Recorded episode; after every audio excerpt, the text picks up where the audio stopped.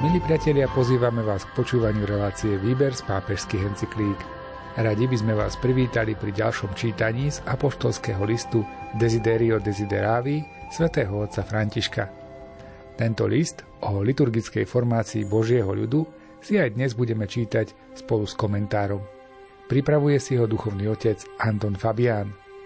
Samotný text načítal Miroslav Kolbaský a na relácii spolupracujú aj majster zvuku Jaroslav Fabián a Martin Ďurčo.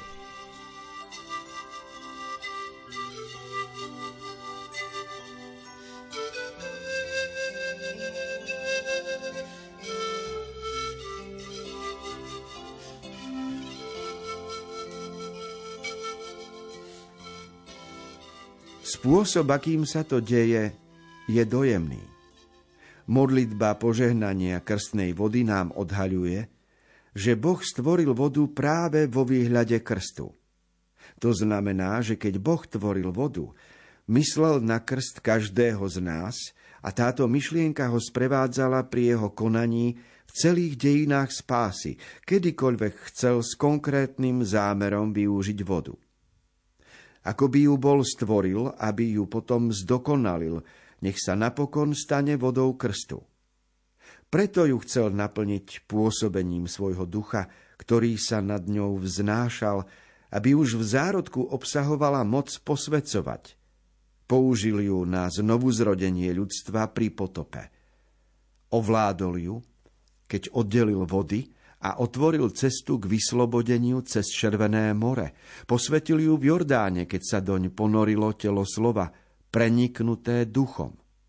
Nakoniec ju zmiešal s krvou svojho syna, darom ducha nerozlučne spojeným s darom života a smrti baránka, obetovaného za nás, a z prebodnutého boku ju vylial na nás.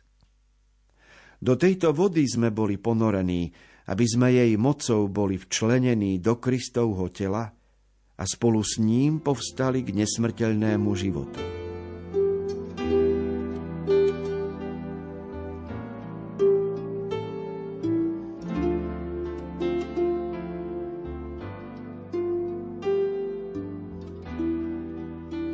Vo veľkých náboženstvách sveta, v dejinách religionistiky, pozorujeme, ako voda mala hlavne očistnú funkciu, samozrejme aj hygienickú, ale symbolicky očistnú pred Bohom. A Ježiš urobil taký krok dopredu, čiže vode dávame pri krste aj iný význam, nielen očistný, pretože toto byť ponorený vystihuje lepšie celú našu ľudskú existenciu. Každý z nás sa narodil z plodovej vody. A preto potom bez vody by sme nemohli žiť. My ju používame každodenne, sme z nej živení. Vieme, čo to znamená púšť, lebo to je priestor bez vody. A veľmi krásne to vyjadril aj Ján Krstiteľ, keď povedal, on vás bude krstiť Duchom Svätým, lebo keď si dáte sprchu, tak voda po vás stečie, očistí vás, ale neprenikne, nepresiakne do vás. Ale mať Ducha Svätého, mať Ducha Božieho znamená, že tá Božia milosť vniká do mňa. Ja som ako špongia, ktorá pojme do seba Božiu lásku. Toto je význam slova. On vás bude krstiť Duchom Svätým. Preto byť ponorený do krstu, byť pokrstený je krásny veľký Boží dar.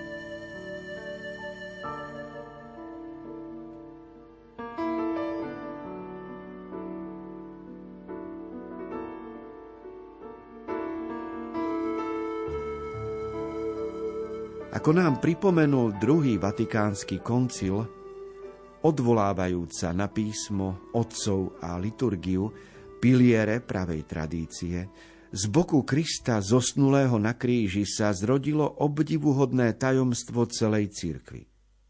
Paralela medzi prvým a novým Adamom je úžasná. Ako Boh z boku prvého Adama po tom, čo dopustil na neho spánok, vytiahol Evu, tak sa z boku nového Adama, ktorý usnul spánkom smrti, rodí nová Eva, cirkev. Žasneme nad slovami, ktoré by mohol nový Adam prijať za svoje pri pohľade na cirkev. Toto je teraz kosť z mojich kostí a mäso z môjho mäsa. Pretože sme uverili slovu a vstúpili do vody krstu, stali sme sa kosťou z jeho kostí a telom z jeho tela. Bez tohto začlenenia nie je možné prežívať plnosť kultu voči Bohu. Existuje totiž len jeden úkon dokonalého a otcovi príjemného kultu, a to poslušnosť syna, ktorej mierou je jeho smrť na kríži. A jediný spôsob, ako mať účasť na jeho obete, je stať sa synmi v synovi. To je dar, ktorý sme dostali. Subjektom, ktorý koná v liturgii, je vždy a výhradne Kristus cirkev, mystické Kristovo telo.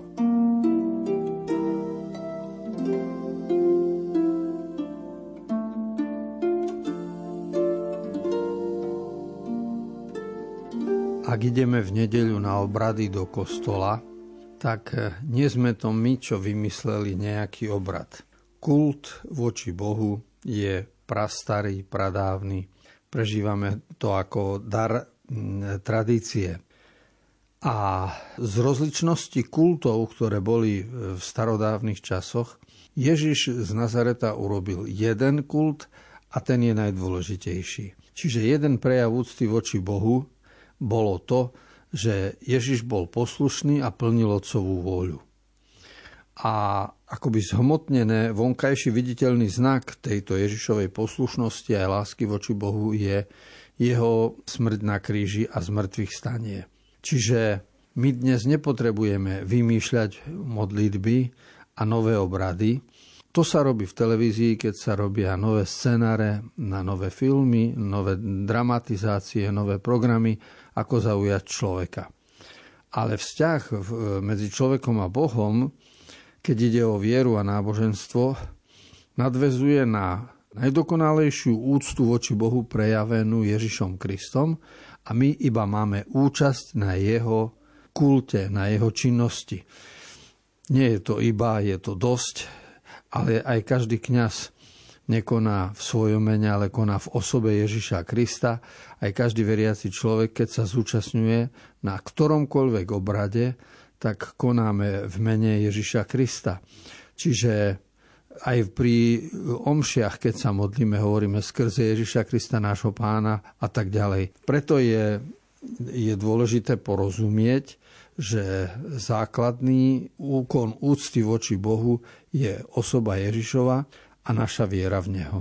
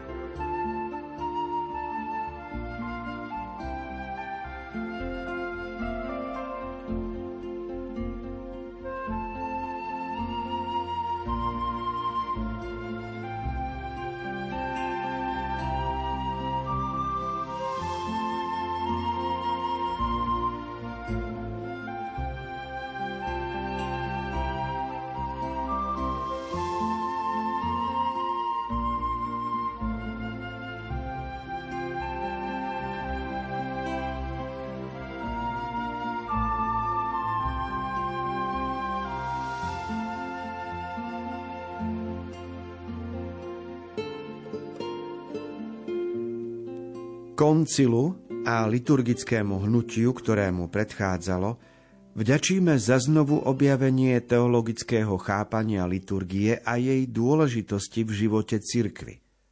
Všeobecné princípy vyhlásené v konštitúcii Sacrosanctum concilium mali pre reformu zásadný význam a aj naďalej sú zásadné na podporu plnej, uvedomelej, aktívnej a plodnej účasti na slávení, ktorá je prvým a nevyhnutným prameňom, z ktorého majú veriaci čerpať pravého kresťanského ducha. Týmto listom by som chcel jednoducho pozvať celú cirkev, aby znovu objavila, uchovávala a prežívala pravdivosť a silu kresťanského slávenia. Chcel by som, aby sa krása kresťanského slávenia a jeho nevyhnutných dôsledkov v živote cirkvi nepoškvrnila povrchným a redukovaným chápaním jej hodnoty, alebo, čo je ešte horšie, jej inštrumentalizáciou v službách nejakej ideologickej vízie, nech už je akákoľvek. Ježišova kňazská modlitba pri poslednej večeri, aby všetci boli jedno, súdi každé naše rozdelenie okolo lámaného chleba, sviatosti milosrdenstva, znaku jednoty, puta lásky.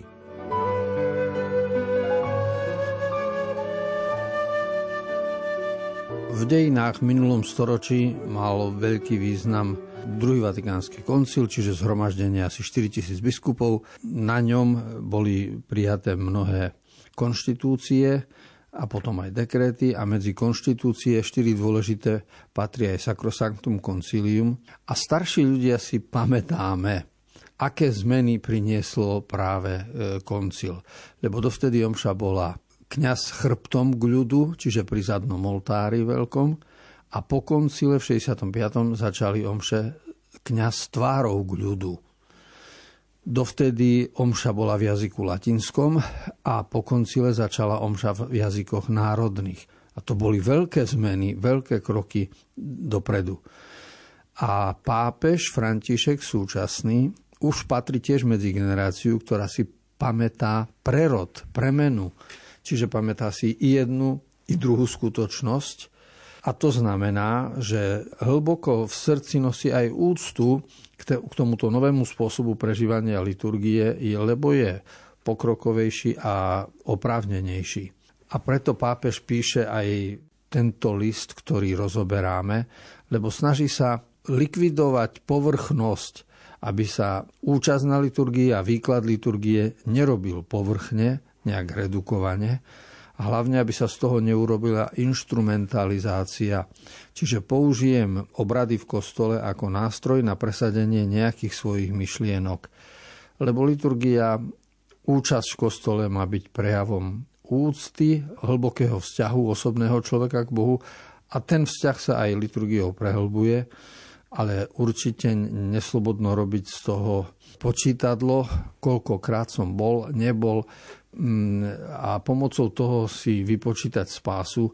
To sú farizejské a povrchné prístupy k liturgii. V tejto súvislosti používa pápež aj jedno slovo, ktoré je zaujímavé, lebo používa slovo sviatosť milosrdenstva. Je nám jasné, čo sa deje v kostole v nedeľu, že sa schádzame okolo lámaného chleba. Ale on napísal čiarku a potom sviatosť milosrdenstva, znak jednoty, puto lásky. Čiže my máme sedem sviatostí. To osme by malo byť sviatosť milosrdenstva, veď sviatosť pokánia je sviatosť milosrdenstva, čiže už štvrtá sviatosť je, je to isté, je to iba inak povedané, ale je to pekný výraz preto, aby sme znovu zdôraznili milosrdenstvo Božie, ktorého vonkajším viditeľným znakom je aj spoločenstvo veriacich schádzajúce sa na oslavu Pána každú nedeľu, čiže cirkev.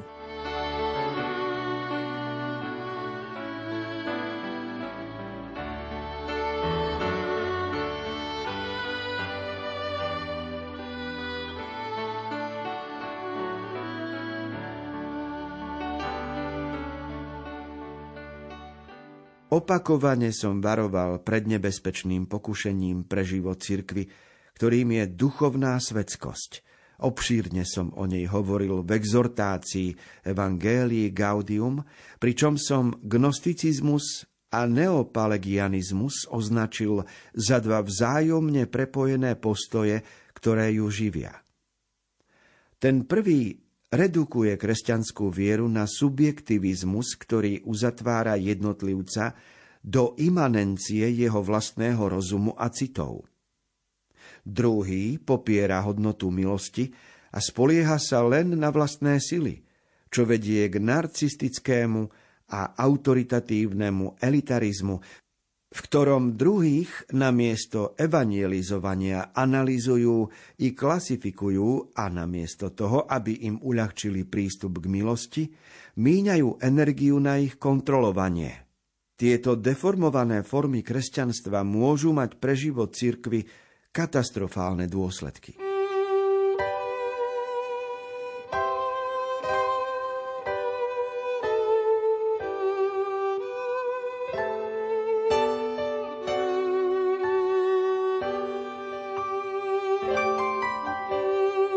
Rozdiel od psychológie, kde sa spiritualita, aj spiritualita nenáboženská uznáva, čiže spiritualita napríklad prírodovedca, alebo spiritualita človeka, ktorý ide v nedeľu do lesa a teší sa zo života a obdivuje svet, ako je okolo neho, lebo každý z nás sa z lesa vracia zdravší, tak pápež používa slovo duchovná svetskosť, čiže to je spirituálna svetskosť. A to by bola duchovnosť, z ktorej by sme vybrali náboženstvo. Čiže duchovnosť, spiritualita človeka bez viery a tým pádom nám zostane čo? Zostane nám to, čo bolo v prvom storočí nazývané gnosticizmus. Gnosis po grécky je poznanie. Gnosticizmus znamená, že to jestvuje, a to je dôležité, čo je v mojej hlave, v mojom poznaní, čoho som ja schopný. A svoje poznanie vyhlásim za najvyššiu normu. Aj všetko, čo robím alebo hodnotím, všetko závisí od môjho poznania. Čiže aj viera v Boha je potom už len výsledkom toho, že ja to tak poznávam, ja to tak viem, tak to je vo mne uložené a z tohto poznania, na ktoré som ja pyšný, sa odvodzuje všetko ostatné. Čiže preto je to jedna nebezpečná cesta spirituality človeka, pri ktorej moje ego má voľnú cestu a objektívna skutočnosť Boha alebo vzťahy k druhým ľuďom sa regulujú podľa toho, čo si ja o tom myslím. Takže nakoniec v devätnástom storočí sa nám ukázalo, že ako ľudské poznanie je omylné. Ak to pozná dejiny vývoja aj prírodných vied, tak vie, že koľko omylov sme už urobili. Niektoré nás posunuli dopredu, niektoré nie. Každopádne ľudský rozum je limitovaný. A z tohto pohľadu nemožno prijať gnosticizmus ako, ako jediné možné a správne riešenie spirituality človeka. Druhý tzv. Katastrofálny smer spiritualite je pelagianizmus, lebo Pelagius žil v časoch, keď Augustínus, čiže v prvých kresťanských storočiach, a on robil duchovný život v zmysle skoro matematickom, čiže spočítal modlitby, spočítal úkony, spočítal výkony človeka a to sa dá skontrolovať, zmerať a na základe toho sa dá prisúdiť niekomu celovečné šťastie a spása a dať takoho iného je možné poslať do pekla, lebo matematika mu nesedí, počty mu nesedia, nesplnil, čo mal. A takýto prístup k spiritualite je samozrejme z nášho pohľadu nepriateľný. A preto pápež sa dovoláva toho, aby liturgia bola pochopená v správnom duchu, pretože vzťah človeka k Bohu je tvorivá záležitosť.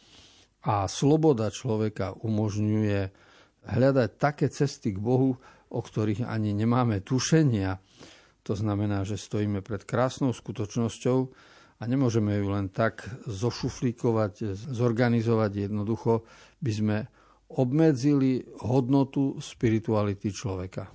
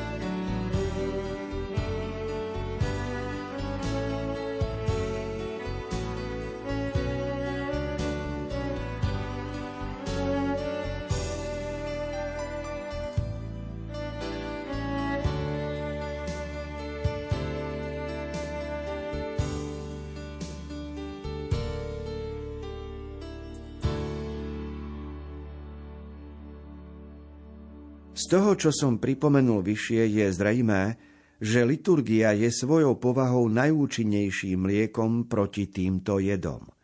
Samozrejme, hovorím o liturgii v teologickom zmysle a určite nie, ako to uviedol už Pius dvanásty, v zmysle akéhosi okrasného ceremoniálu alebo súhrnu zákonov a predpisov upravujúcich bohoslužbu.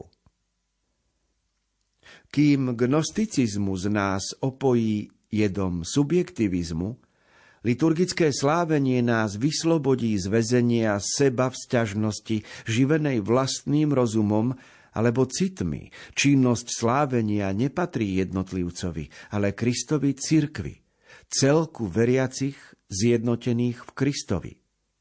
Liturgia nehovorí ja, ale my. A akékoľvek obmedzenie šírky tohto my je vždy démonické. Liturgia nás nenecháva samých, hľadajúcich domnelé individuálne poznanie Božieho tajomstva, ale berie nás za ruku všetkých spoločne ako zhromaždenie, aby nás uviedla do tajomstva, ktoré nám zjavuje slovo a sviatostné znaky.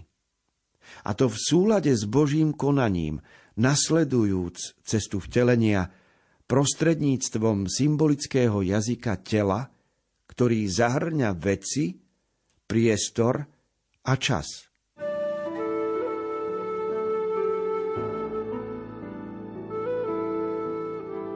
Dôležité slova, ktoré pápež používa, je jed, lebo ten môže otráviť človeka a existuje aj možnosť, ako sa otráví myšlienka na kostol a mnohým sa potom už ani nechce ísť do kostola, pretože tie spirituality, ktorými boli vedení, sa stali nejakým spôsobom otrávené. A na to treba dať pozor, lebo tu hrá úlohu veľa faktorov.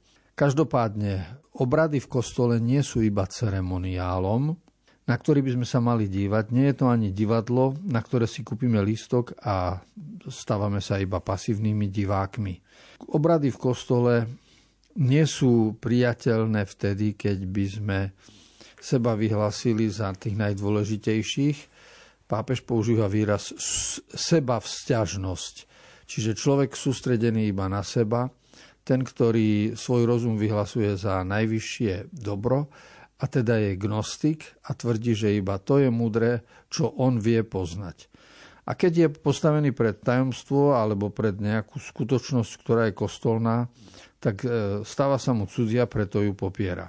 A od tejto sebavzťažnosti nás vychováva liturgia tým, že kto rozumie správne liturgii, vie, že liturgiu neslaví jedinec, ale spoločenstvo.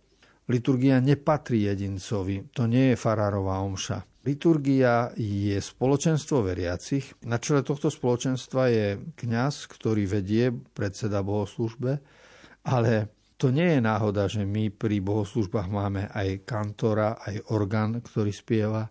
To nie je náhoda, že máme aj čitateľov. To nie je náhoda, že máme modlitby veriacich. Potom máme pomocníkov a spolupracovníkov pri rozdávaní svätého prijímania, ministrantov v kostole a ministrantky a, a tak ďalej, spevákov, lebo všetky tieto prejavy potvrdzujú, že celý Boží ľud, celému Božiemu ľudu patrí slávenie. Jemu je to zverené.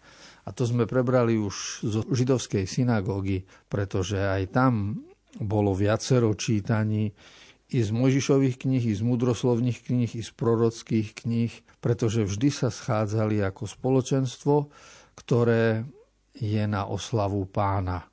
A toto je pravý význam slova cirkev.